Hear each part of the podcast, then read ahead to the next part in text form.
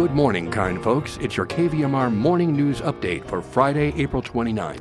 I'm Steve Baker. Something's moving to February. More on that later, but first up is regional weather. Nevada City Grass Valley today mostly sunny, high near 67. Tonight, low 47. Saturday, 70 and sunny, 72 on Sunday. Sacramento today mostly sunny and a high of 78. Tonight, low 51. Tomorrow, 83 and sunny. Truckee Tahoe. Today, mostly sunny, a high near 62. Tonight, low of 31. Saturday, 59 and mostly sunny, and possibly breezy in the afternoon. Placerville today, intervals of clouds and sunshine in the morning, more clouds later in the day, high near 70. Angels Camp today, partly cloudy, a high of 72. KVMR welcomes the sixth annual Sierra Poetry Festival with a pop-up preview tonight live on KVMR from 6:30 p.m. to 7 at the Nevada City Winery. Elisa Parker will host a special and feature a variety of interviews about the festival. And the Sierra Poetry Festival takes place all day Saturday and into the early evening at the Miners Foundry on Spring Street in downtown Nevada City. Doors open at 8:30 a.m. Meanwhile, after two decades of holding festivities in mid January, the Wild and Scenic Film Festival, produced by SYRCL, is announcing a change in festival dates. In 2023, the festival will be held President's Day weekend, February 16th to the 20th. The decision to change the dates of this perennial community favorite was not an easy one, but we're confident that the move will best ensure the festival's ability to thrive for many more decades to come, says Festival Director Livia Campos Menezes. Film submissions open today. The 21st annual festival welcomes a submission of shorts and features about nature, community activism, conservation, health, energy, climate change, environmental justice, food and farming, and more. Special consideration is given to those films that explore the annual theme, community, with the last five letters in capital letters unity. 2023 marks the 40th anniversary of the South Yuba River Citizens League, SYRCL.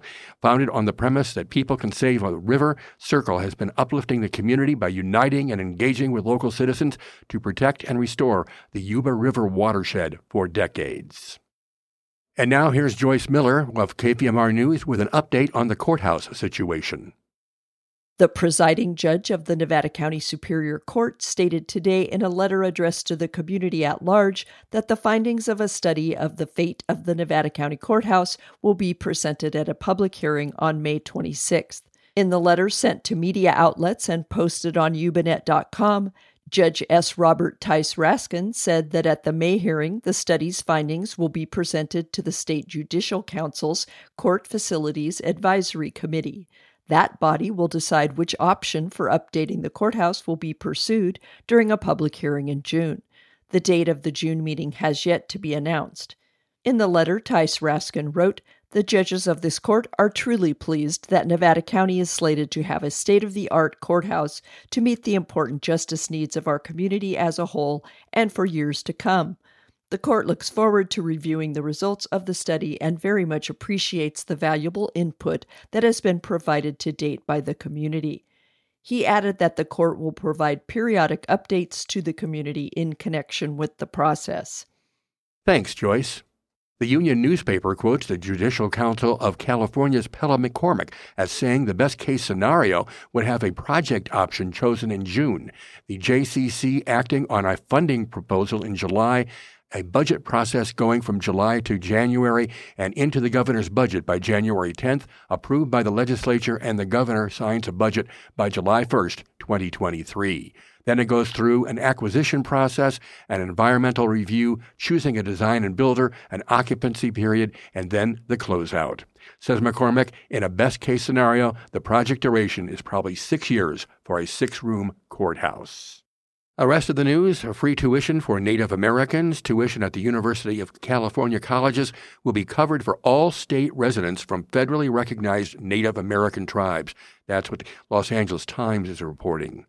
And a new poll from the Public Policy Institute of California finds that more than four in 10 parents say their children have fallen behind academically during the pandemic, the East Bay Times reports. And the Los Angeles City Council approved measures on Wednesday restricting plastic use in an effort to eventually become a zero waste city. That also from the Los Angeles Times. And the San Francisco Chronicle reports San Francisco will permanently keep cars off the east end of John F. Kennedy Drive and Golden Gate Park, a decision that comes after months of intense public debate. And federal officials have asked ships to slow down when traveling along the San Francisco coast to reduce the risk of hitting whales. That also from the Chronicle. Birthdays today include Willie Nelson, who says today is his birthday, but the county courthouse didn't record his just before midnight birthday until the next morning. Either way, he's turning 89, and he celebrates both days as his birthday. Other birthdays Singer Tommy James is 75, Shondells or not. Comedian Jerry Seinfeld is 68. Actor Daniel Day Lewis reaches 65. Actress Michelle Pfeiffer, 64. Carnie Wilson of Wilson Phillips, 54. And actress Uma Thurman is now 52. And now stay tuned for more great music and fashion tips from your Friday morning show host, Charlotte Peterson.